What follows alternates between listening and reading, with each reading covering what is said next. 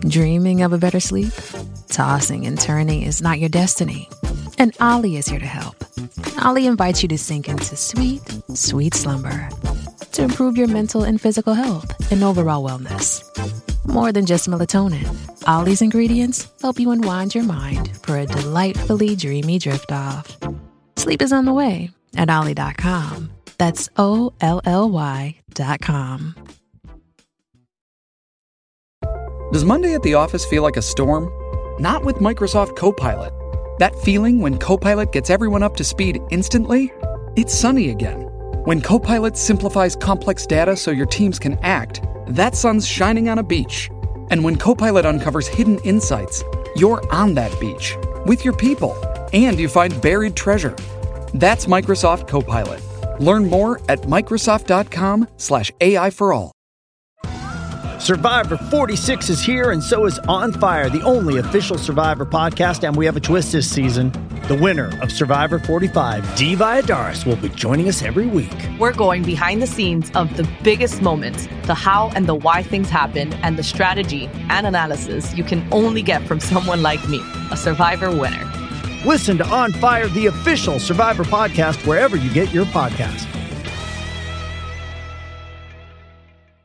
This is a Real Ghost Stories Online Extra. It's Bliss, and it's been a coon age since I've called you, so I thought I would call in.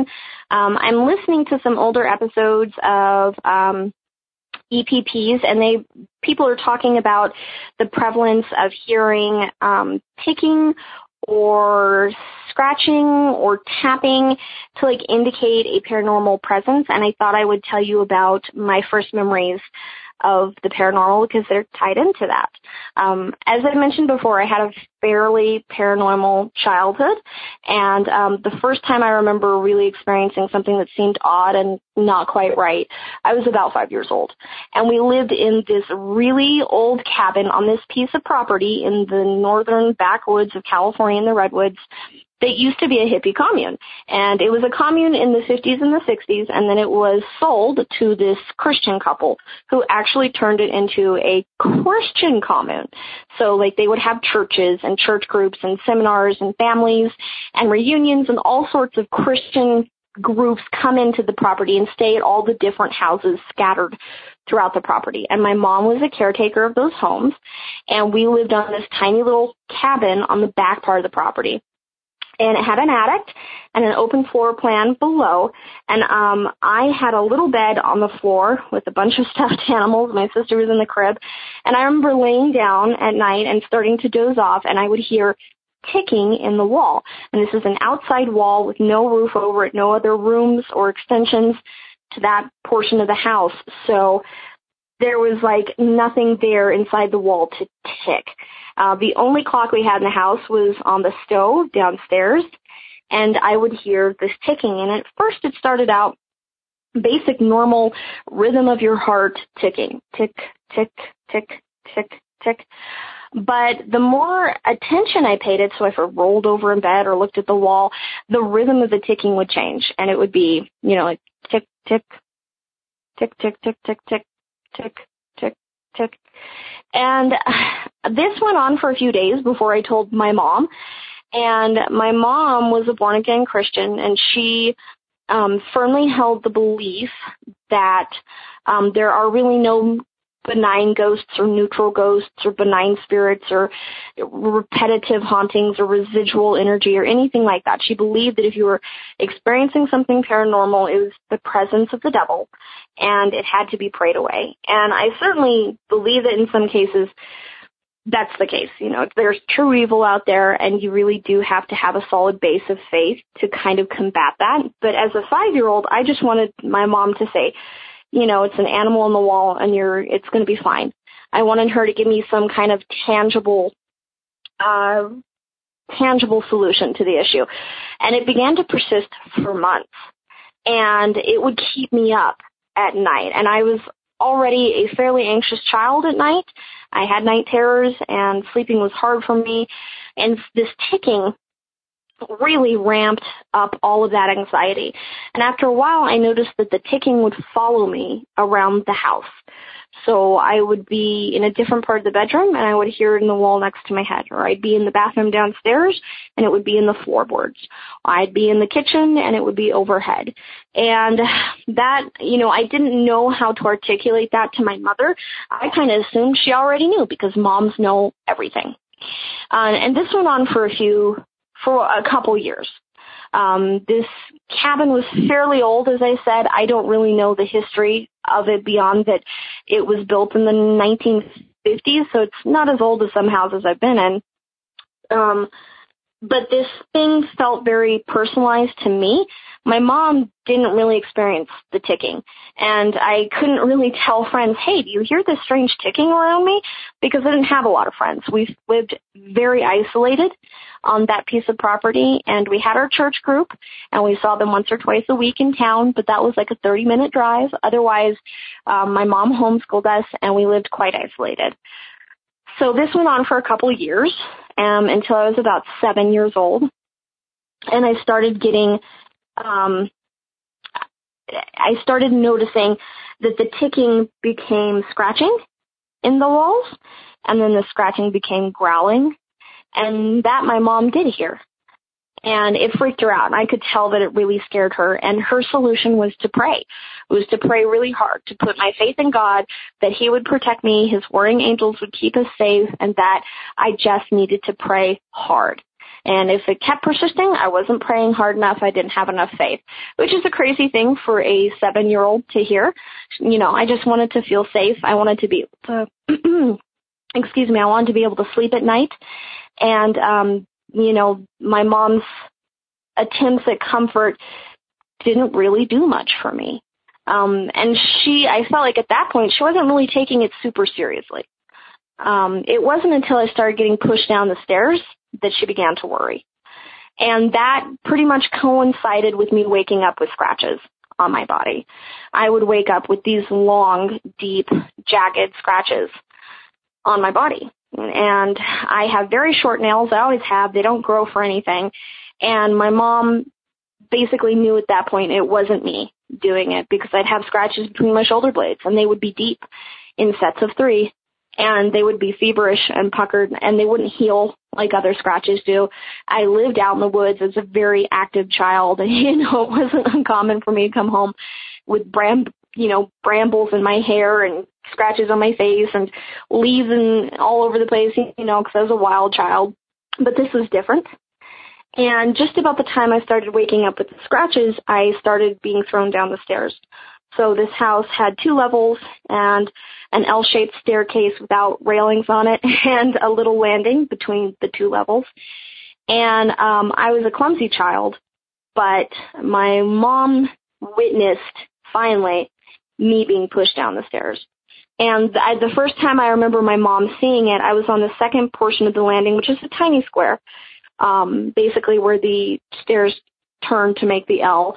And I was standing there and I was physically thrown down that flight of stairs. The the extent of the pressure on my body actually flew me across the living room. And my mom, I just remember the shock on her face. And she picked me up and I was crying and I was hurt and she picked me up and I remember her not saying much. Just, hey, are you okay? Nothing's broken. You're probably going to be bruised. Here you go. Have a piece of chocolate. It's going to be fine. And that didn't do much because it kept happening and it got more and more violent. I remember the sensation of somebody grabbing my ankles between the stairs and tripping me. I remember once being thrown all the way from the very top portion of the stairs in the attic to the landing and then being, you know, crumpling on the landing and then being physically rolled from the landing down the rest of the stairs. And it was at that point that my mom thought maybe something was seriously wrong. Now, my mom dabbled a lot in the paranormal um, as a child, especially in her 20s.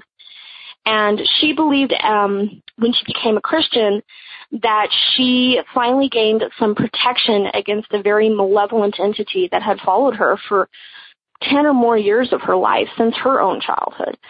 And she felt like because she was a Christian and because her children were raised as Christians and we were baptized that we were protected. Um, and she didn't like to think about the idea that maybe something that had unattached from her had found a new attachment in me. And I was about seven and a half at this point. And I remember all of this really coming to a head when one night I was starting to feel kind of sick and before I know it, I'm like passed out on the floor. And when I come to, my memories at this point are fairly hazy, but my mom's on the phone and she's saying to somebody, you know, sh- she's got a terrible fever and it won't go down and she's twitching and her eyes are rolling in the back of her head and I don't know what to do. Later, I came to find out that my mom was actually on the phone with the preacher's wife and um the preacher himself was getting a phone tree, a prayer chain phone tree activated with the church elders for me. And I remember this cacophony of voices overhead. It was like the air around me and my mom was just filled full of voices and they were arguing back and forth. And, you know, there was this sonorous sound of chanting or prayers. But at this point in my life, I still don't know if like that like that chanting sound was good or bad. But I remember this went on for a while. And I remember like looking around, but everything being edged in, in a kind of darkness. Like I couldn't see properly. And my mom was probably on the phone for a good hour. That's what she tells me. She like, we prayed for an hour, active prayers of protection and, you know, fighting against the devil. And she's like, finally, it seemed to let you go, whatever it was. And she said, you know, I, I really wondered if I should have taken you to a doctor because you had a fever of a, like four, 104 point something, she said. You know, and she's like, I, I really wondered how quick I could get you into town because where we lived, it was like a good 20 minute drive to anywhere. You know, we were really isolated.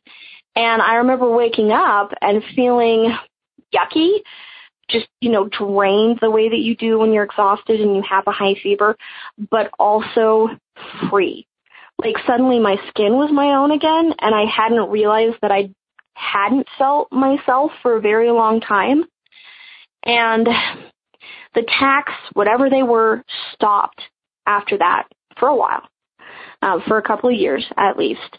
And the ticking went away and the scratches went away and me being pushed down the stairs went away and the bruises went away and the growls went away and that was my first real experience of the paranormal from about the age of four and a half to seven and a half.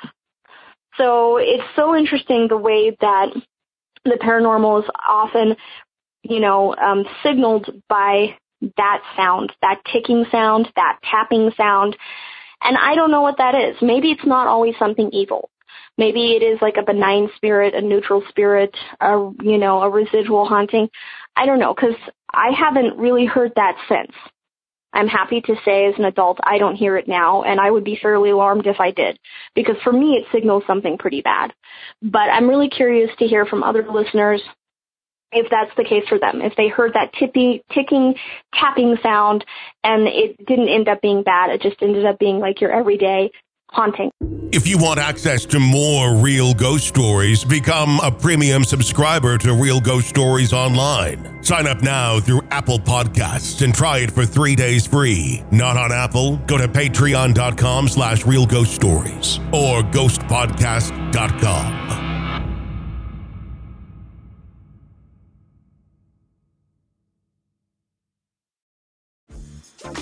Dreaming of a better sleep?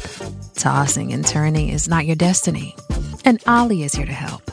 Olly invites you to sink into sweet, sweet slumber to improve your mental and physical health and overall wellness. More than just melatonin, Olly's ingredients help you unwind your mind for a delightfully dreamy drift off. Sleep is on the way at Olly.com. That's O L L Y.com. When you drive a vehicle so reliable it's backed by a 10 year, 100,000 mile limited warranty, you stop thinking about what you can't do and start doing what you never thought possible. Visit your local Kia dealer today to see what you're capable of in a vehicle that inspires confidence around every corner. Kia, movement that inspires. Call 800 333 4KIA for details. Always drive safely. Limited inventory available. Warranties include 10 year 100,000 mile powertrain and 5 year 60,000 mile basic. Warranties are limited. See retailer for details.